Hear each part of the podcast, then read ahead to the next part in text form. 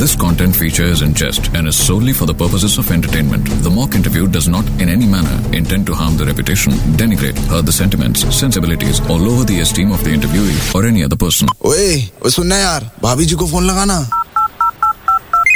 hello हाँ भाभी जी हाँ कौन बे व्हाट्सअप भाभी भाभी अमा ऊपर ऊपर तो पंखा होता है